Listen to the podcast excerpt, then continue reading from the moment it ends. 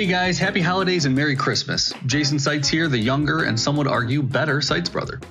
Who would argue that, you ask? Maybe a lot of people. Definitely not Chris.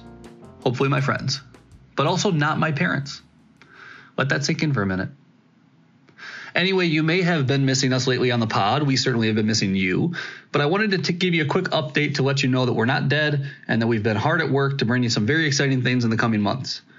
I promise you we haven't been asleep at the switch, and we'll be bringing you quite a bit of content very soon. Some of which I'll allow you to peek behind the curtain with me and get a snippet of today. So buckle up for the next couple of minutes to find out what new things are coming to Guardian, and then on to hear a short 30 minute lecture on toxicology from our NREMT test prep program. So let's talk high level stuff. Guardian Education Group, our sort of parent company to several entities that run underneath it, including Guardian CME, Guardian Test Prep, Guardian Medical Direction, Guardian MD Connect, various marketing services, socials, and Facebook groups, is in the process of merging or blending all of that together under one roof as just Guardian Medical Direction. Have no fear though, all that this means for the podcast, as well as our other educational components, is that we'll be able to clean up some of the logistics and commit time and resources more directly to those entities which should manifest as only improvements to what you already know and love. These improvements include a significant facelift to Guardian CME, our learning management system, that you currently use to receive continuing education credits for EMS, and now will be able to use for continuing education credits for nursing as well. I know we've teased this quite a bit, and I promise it's coming very soon. I've personally been hard at work obtaining the accreditations we need, as well as designing and producing some basic curriculum for it so that when nurses are ready to log on, they'll have 10 or so courses to take right off the bat, and then future podcasts and projects we can add on from there. A couple of things on that though. One of which is the type of accreditation we have requires our nursing credits to be one hour in length. But our EMS accreditation through CAPCE allows half hour or even three quarter hour blocks, which means that if we want to release a piece of content or a podcast that we want to work for both EMS and nursing credits, it's got to be an hour long. Chris and I have talked a bit about this and have decided that we feel our flow on the podcast does better in the half hour range, and we want listeners to have a smaller time commitment per episode. So, moving forward, similar to like we did with ACLS and pediatric assessment, we'll be releasing episodes in parts. So, for instance, episode 70 might be a part one lasting 30 minutes, and then 71 would be a part two of the same topic lasting 30 minutes. The combination of these episodes will create the credit on Guardian CME, so you have the option as a casual listener on streaming apps to just listen to several 30 minute episodes at your leisure. And only if you want the credit would you need to listen to the hour long combined version all at once on the platform. Most of our initial release of nursing credits will be EMS accredited as well. Some of the topics we've developed we think that you'll really enjoy and will be more professionally produced than a standard podcast. These include strokes and stroke identification, a basics of pharmacology course, a 12 week EKG course, a capnography course, a bleeding control course, and quite a few more. Along with the curriculum and new nursing profiles, we felt for some time that the user interface on Guardian CME is a bit clunky. With some new resources at our disposal, we'll keep spinning up several new tech teams in the new year that will implement some much needed improvements to the site involving navigation of credits, profile creation and editing, descriptions of the credits and the accreditations that we hold, and overall cleaner aesthetics. Thank you for your feedback on the platform as is, and we look forward to improving your user experience. Guardian has recently moved to some new and rather fancy office property that will allow us to expand our podcast and training video sets and have them more permanently set up in their new home. With Chris, our producer Jamie, and I all in adjoining offices, with the studio only 30 steps away, it's going to save a ton of time and money logistically, and I'm excited about new opportunities to update old content and crank out new content faster than we ever have before. Guardian Test Prep may or may not be moving to be hosted on Guardian CME's site. And all of that may also move to Guardian MD site eventually, depending on how quickly we can implement our development plans. But I do expect the opportunity to soon update some of our test prep curriculum, reset the pricing structure, and possibly start introducing some NCLEX prep for our nurses in training out there. In terms of Guardian medical direction, we've had the privilege to work alongside hundreds of clinics as they increase access to healthcare in their communities and support thousands of medical providers as they start and scale their own healthcare businesses. I could talk all day about the improvements and integrations we've made to our organization, as well as our plans for the future, but I'll just give you some quick highlights. Version 2 of our Guardian MD platform is launched and is being constantly improved upon. which allows the clinics we offer medical direction for to have increasingly improved service from their medical directors. We've spent much time implementing template protocols for nurse run clinics just starting out who may have trouble in how to structure their procedures, as well as more experienced clinics looking to add to their service lines. Guardian MD Council will soon provide an impressive user experience improvement and allow seamless communication between our providers and clients, and assist our medical directors in their management and support of clinics under their direction. Guardian MD Connect, our telemedicine platform, is now fully staffed and offers coverage in nearly every state from 9 a.m. to 11 p.m. on weekdays and weekend coverage on Saturdays from 10 to 6. This is used for clinics using our services needing good faith exams by advanced providers prior to patient treatment. Now, that's all just in the past quarter, and we have some huge plans for 2024. Long story short, Guardian has been immeasurably blessed this last year and has so much to be thankful for this holiday season. We apologize for our absence from the podcast and promise you'll be hearing a lot from us soon. Thank you so much for supporting our vision to give back to the medical community through free education. We recognize the great responsibility to steward this vision, and we'll work hard not to let you down. You can expect podcasts to continue as normal after the first of the year, but in the meantime, here's something to whet your appetite a bit of audio content from our test prep vault. Merry Christmas, Happy New Year, stay warm, stay safe, and stay sweet. The all hazard approach to toxicological emergencies starts with having a high index of suspicion of a toxic exposure when responding to a scene. The first question you want to ask is whether or not a hazard or toxin is suspected or not. If so, the next question is whether there has been an exposure or contamination. An exposure means the patient has come in contact with a hazardous material or toxin. A patient is contaminated when the hazardous material or toxin has entered the body. Exposure and contamination can occur through four routes inhalation, ingestion, absorption, and injection. This becomes your third question. If you suspect a toxin, what is the route of exposure? Answers to these questions will also dictate what type of personal protective equipment, or PPE, is advised or useful. Always err on the side of face mask and gloves. Understanding the route of exposure will allow us to understand what treatments need to be undertaken as well. The fourth and final question that must be asked is this Is there ongoing exposure? Protecting yourself from exposure and the patient from ongoing exposure is the most important first step in management. If you believe exposure is ongoing, make sure to remove yourself and the patient from the environment before completing a more thorough exam and beginning treatments. Part of removing the patient from ongoing exposure may include decontamination of clothes and skin. If a toxin or poison is suspected or identified, make sure to contact poison control immediately. Poison control can guide field management and coordinate transfer of care to the hospital and advise on hospital treatments as well. Other sources available to you include hazardous material guides, such as the NIOSH guide. Knowing where to find information regarding hazards and toxins and how to treat exposed or contaminated patients is extremely valuable. Once we have established whether a toxin or hazard is present, the next step is to do our best to identify it if we haven't already. We will accomplish this through an understanding of common toxicological emergencies and how they present, as well as through a good primary and secondary assessment of our patient. As always, our assessment should start with the ABCs and expand from there. We'll also want to utilize our assessment tools such as pulse ox, capnography, EKG, and Accu-Chek in order to clue us in on specific toxins or exposures. Though we may not always get a direct answer to what our hazard or toxin may be, by assessing these findings, we should be able to intervene with respiratory and cardiac support to prevent further decompensation. Treatment revolves around airway management, cardiac stabilization, and neurological monitoring. If a toxin is identified, specific treatments such as antidotes can be administered to help fend off decompensation and hopefully even reverse effects of specific poisons. As we move through different types of common toxins and poisonings that you may come in contact with, we'll do our best to highlight the different clinical clues that you'll see on your exam to help you identify specific toxins. Keep in mind, however, that in the field these clues won't always be present, and do not change the fact that good respiratory and cardiac management is always key to providing high quality care to our patients. To summarize our treatment process for poisonings, first, make sure the scene is safe and that standard precautions and PPE are utilized. Decontamination of the patient should then take place, followed by support of ventilation and circulation. Finally, specific treatments such as the use of activated charcoal or antidotes will be utilized.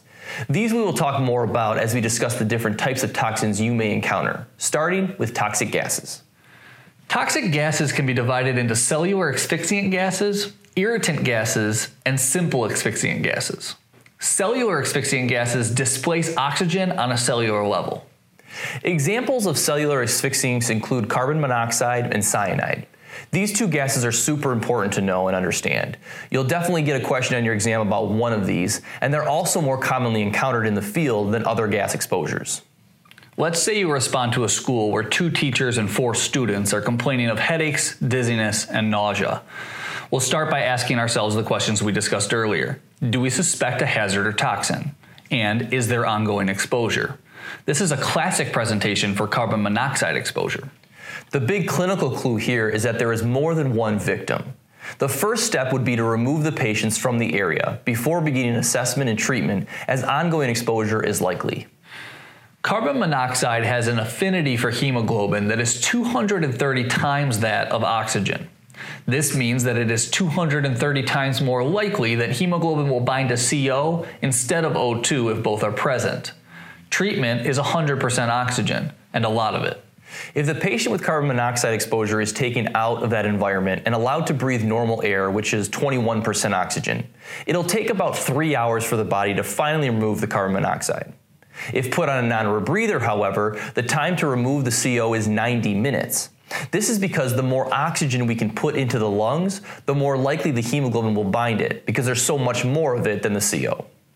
If the patient's symptoms are advanced enough that they're beginning to seize or lose consciousness and access to a hyperbaric chamber is available, this will bring the time to removal of CO down to 30 minutes. Cyanide is a chemical asphyxiant as well because it inhibits cellular metabolism so that cells can't bind oxygen. Cyanide is a byproduct of combustion, like carbon monoxide is, so typically exposure and poisoning is found in patients who are exposed to fires. Signs and symptoms are similar to CO, such as headaches, dizziness, confusion, and seizures. Treatment is 100% O2 to increase the binding of oxygen in the cells, but there are also antidotes that can be utilized for cyanide poisoning. The Cyanokit is the antidote kit you will utilize in the field, and it includes two medications hydroxycobalamin and sodium nitrite or amyl nitrite. The hydroxycobalamin is the actual antidote. It converts cyanide to thiocyanate, which is less toxic. Amyl nitrate or sodium nitrate will convert the iron in hemoglobin to create methemoglobin. Methemoglobin is an altered form of hemoglobin that binds cyanide and allows it to be removed safely from the body. Hydroxycobalamin is the drug of choice in this situation, but both medications can be given. However, if a patient has suspected carbon monoxide and cyanide exposure, the nitrates should not be used. This is because a patient exposed to carbon monoxide will have carbon monoxide bound to their hemoglobin, reducing oxygen levels. If we then convert hemoglobin to methemoglobin using the nitrites, we may see an even further drop in oxygen binding, which could lead to worsening hypoxia and death. This is important because patients who have been in house fires and the like are likely to have both cyanide and carbon monoxide poisoning, so only hydroxycobalamin and oxygen should be used. The last cellular asphyxiant gas we want to discuss is hydrogen sulfide. Hydrogen sulfide is the same as sewer gas, and like cyanide, it inhibits cellular metabolism so that the cells can't use oxygen. Because of this, symptoms remain similar, such as headaches, nausea, tremors, and convulsions. Treatment includes decontamination and supportive care of airway, ventilation, oxygenation, and circulation. Hydrogen sulfide is an extremely rapid acting, highly toxic gas. Fatalities have occurred to rescuers entering the hot zone, so make sure to be very careful when hydrogen sulfide is suspected. This is why the Ninja Turtles are so unrealistic. The irritant toxic gases react with pulmonary tissue to cause acute inhalation injury. Irritant gases include gases such as chlorine, ammonia, and phosgene, as well as nitrogen oxides. These gases react with respiratory tissues and mucous membranes to form hydrogen chloride, which is what causes irritation and injury because it's an acid. Symptoms include increased secretions, tearing of the eyes, cough, bloody sputum, and shortness of breath from the increased secretions. These effects can lead to acute inhalation injury, where pulmonary edema and destruction of deeper lung tissue leads to hypoxia and death. Treatment includes decontamination, respiratory support, and bronchodilators. Chlorine and ammonia can also be found in liquid form, and exposure will cause burns to the skin and mucous membranes. It's not uncommon to find inhalation and burn injuries in patients exposed to these chemicals. Finally, simple asphyxiants are gases that displace oxygen in the atmosphere. Simple asphyxiants include carbon dioxide, methane, nitrogen, propane, and helium. Exposures to these gases lead to sudden asphyxia and death due to hypoxia. These are the most common toxic gases and how they lead to inhalation injuries. Now let's shift our attention to some common toxic ingestions. Toxic ingestions can occur both intentionally and unintentionally. 80% of unintentional ingestions occur in children between 1 and 3 years old. A typical presentation you might see on the test is a child old enough to crawl who presents with strange symptoms like vomiting or respiratory issues, or decreased consciousness. Make sure to suspect accidental toxin ingestion of common household clean agents or medications in the home in a case like this. In adults, toxin ingestions are typically deliberate and include prescription drugs, drugs of abuse, and alcohols. How toxic an ingested material is depends on a number of variables, like the dose of the ingestion, as well as whether or not there were co ingestions. As an example, someone who has ingested a large amount of opiates but who has also been drinking alcohol can experience even more central nervous system depression because of the interaction of the two toxic substances. Other variables such as toxin absorption, metabolism, and elimination will also affect the level of toxicity. Toxins that are quickly absorbed will have more toxic effects than drugs that take longer time to absorb. And toxins that are eliminated quickly will have a less effect than those that are eliminated more slowly. Arguably, the most common toxic ingestions you'll respond to will be overdose ingestions of drugs of abuse. Drugs of abuse include alcohol, opiates and narcotics, barbiturates, cannabis compounds, and hallucinogens. Of these, alcohol ranks the highest.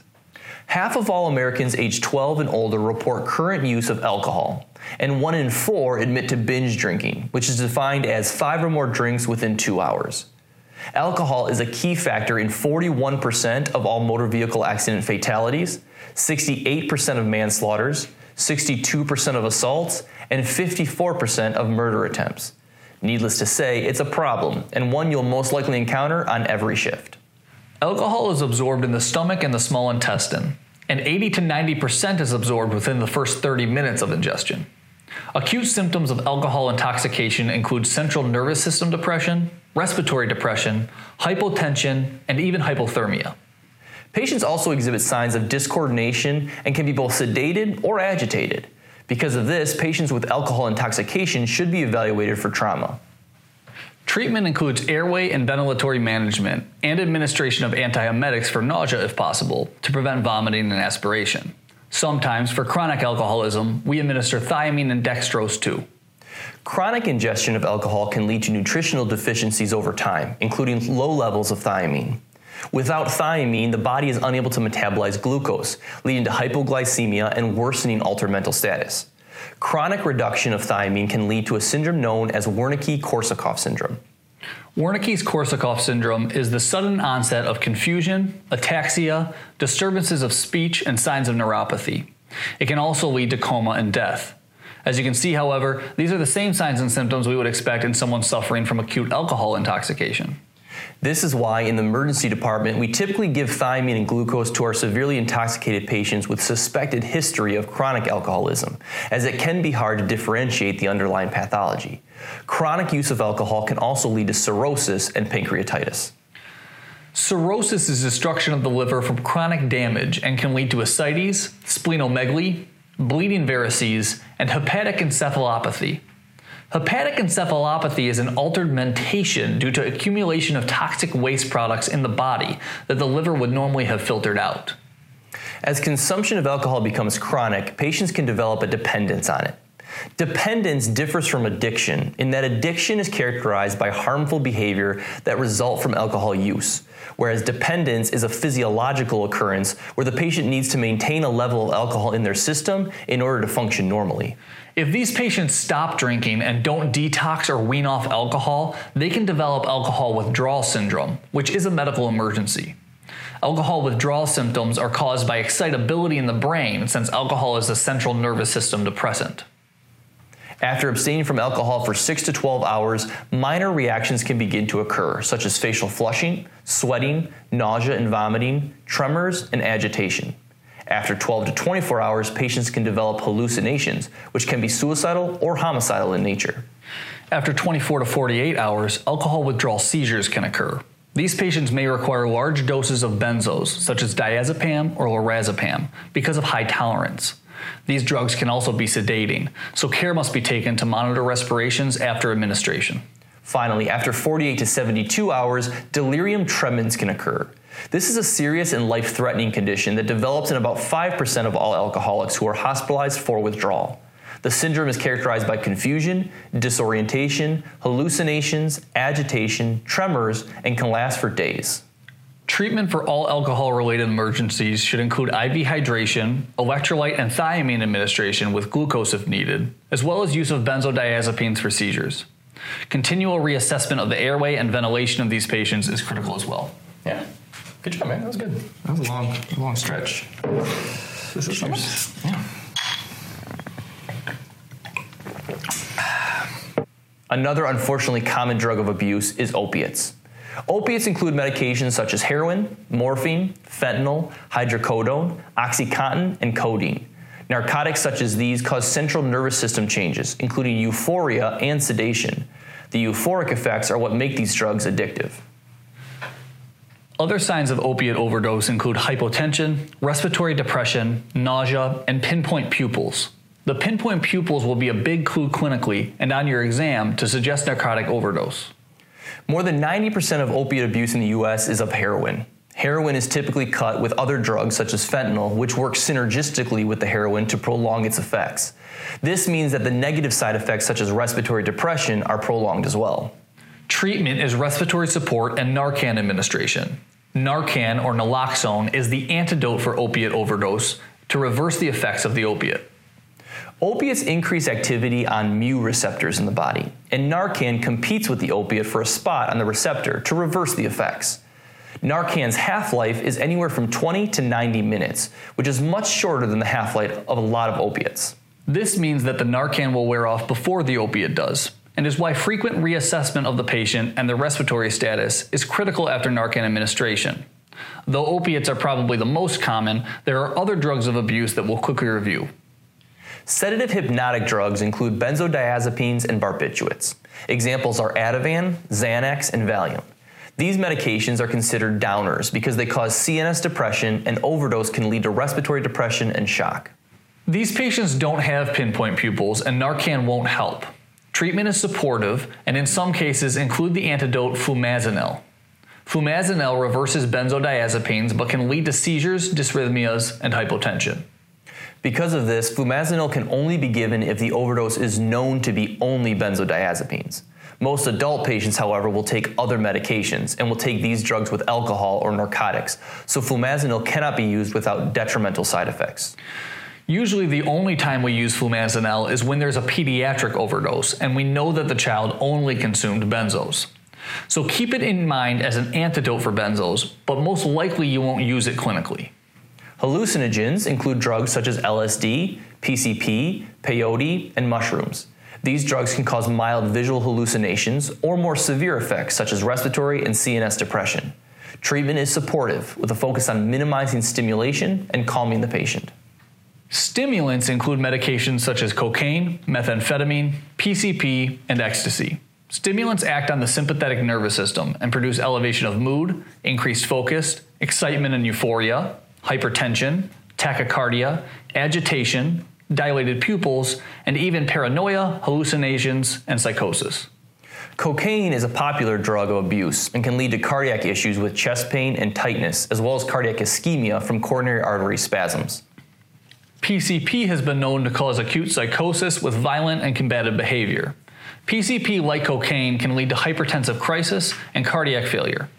Due to their sympathetic effects, all of these medications can lead to malignant hyperthermia. Combative, aggressive, or agitated patients may need medications to calm them down and to allow for safe transport. Benzodiazepines such as Valium and Ativan are sometimes used for this, but you'll need to refer to your local protocols and medical control for further guidance. Ingestions of drugs of abuse, whether it be alcohol, cocaine, or heroin, are obviously going to lead to bad side effects. However, overdoses of prescribed medications can also lead to serious issues, and there are a few here that are worth noting tricyclic antidepressants, cardiac medications, and Tylenol. Obviously, any medication, if given incorrectly or too high of a dose, can lead to poisoning and toxicological effects. We highlight these three, however, because they tend to be more common and more deadly if not discovered and treated early. Tricyclic antidepressants, or TCAs, used to be prescribed quite often for conditions such as depression. TCAs include amitriptyline, desipramine, imipramine, and nortriptyline. Don't worry about memorizing these, but if you have a patient who overdoses on psychiatric medications or who has a history of depression and overdose, make sure to check their medications to see if any fall into the category of TCAs. This can show up on the exam as a patient with a history of depression who's found with toxicological symptoms, and they want you to recognize that because of their history of depression, it may be a TCA medication. TCAs block serotonin and norepinephrine in the brain. In overdose, they block sodium channels in the heart, which lead to serious arrhythmias and death. Patients suffering from TCA overdose will typically present with CNS depression leading to respiratory depression as well as arrhythmias. The telltale arrhythmia seen is a prolonged QRS complex due to the sodium channel blocking occurring at the AV node. If left untreated, the QRS can continue to prolong and lead to torsades de pointes. Seizures can also occur in TCA overdose. The treatment and antidote for TCA overdose is sodium bicarb. Sodium bicarbonate can reverse the cardiac effects of the drug and shorten the QRS. If seizures occur, benzodiazepines should be utilized as well. Finally, for patients with severe CNS depression and respiratory failure, intubation and airway control is vitally important. Calcium channel blocker and beta blocker overdose is another life threatening overdose that is seen more often than we would like because of how many people are on these medications. Usually, due to a patient accidentally taking more than the prescribed dose, beta blocker and calcium channel blocker overdoses lead to hypotension and bradycardia.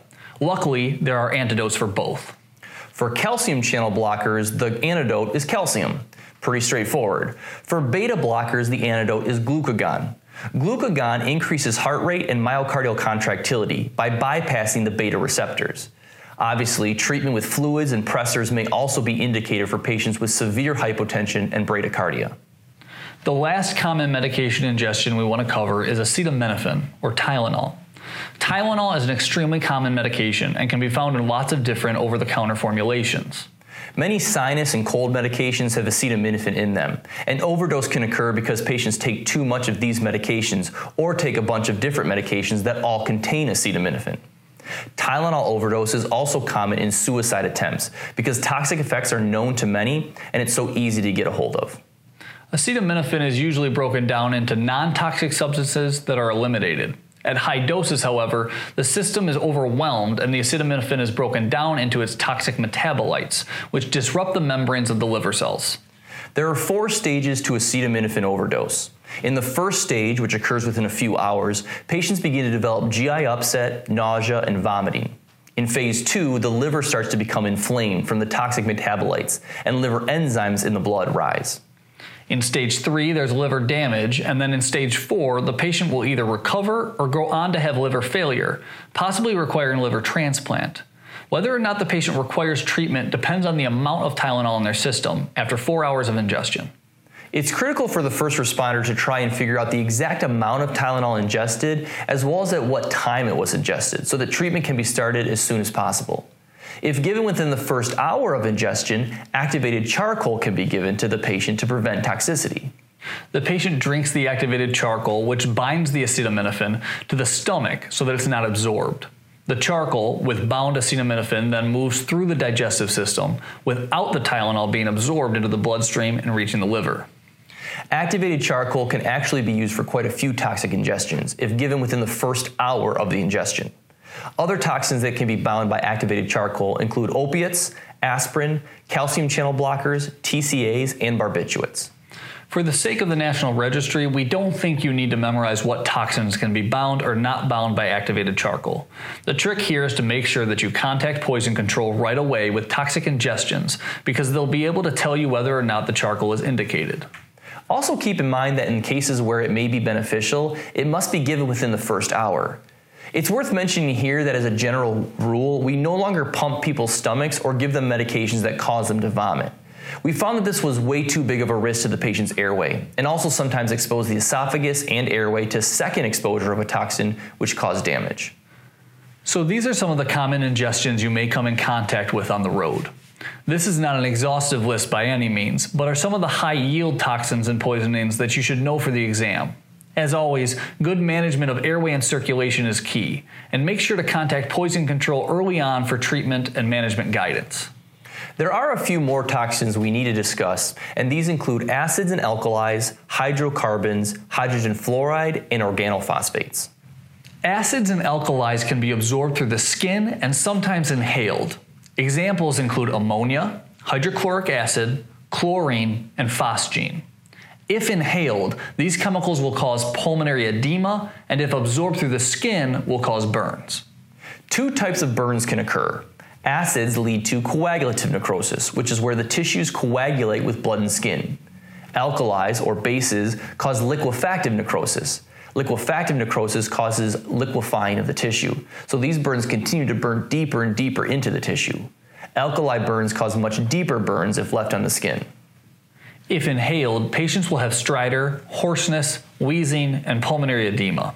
If ingested, they'll have oral pain, sore throat, and drooling from internal burns. Decontamination is critical and needs to be done as soon as possible. Hydrocarbons are a large class of organic molecules of carbon, hydrogen, and oxygen.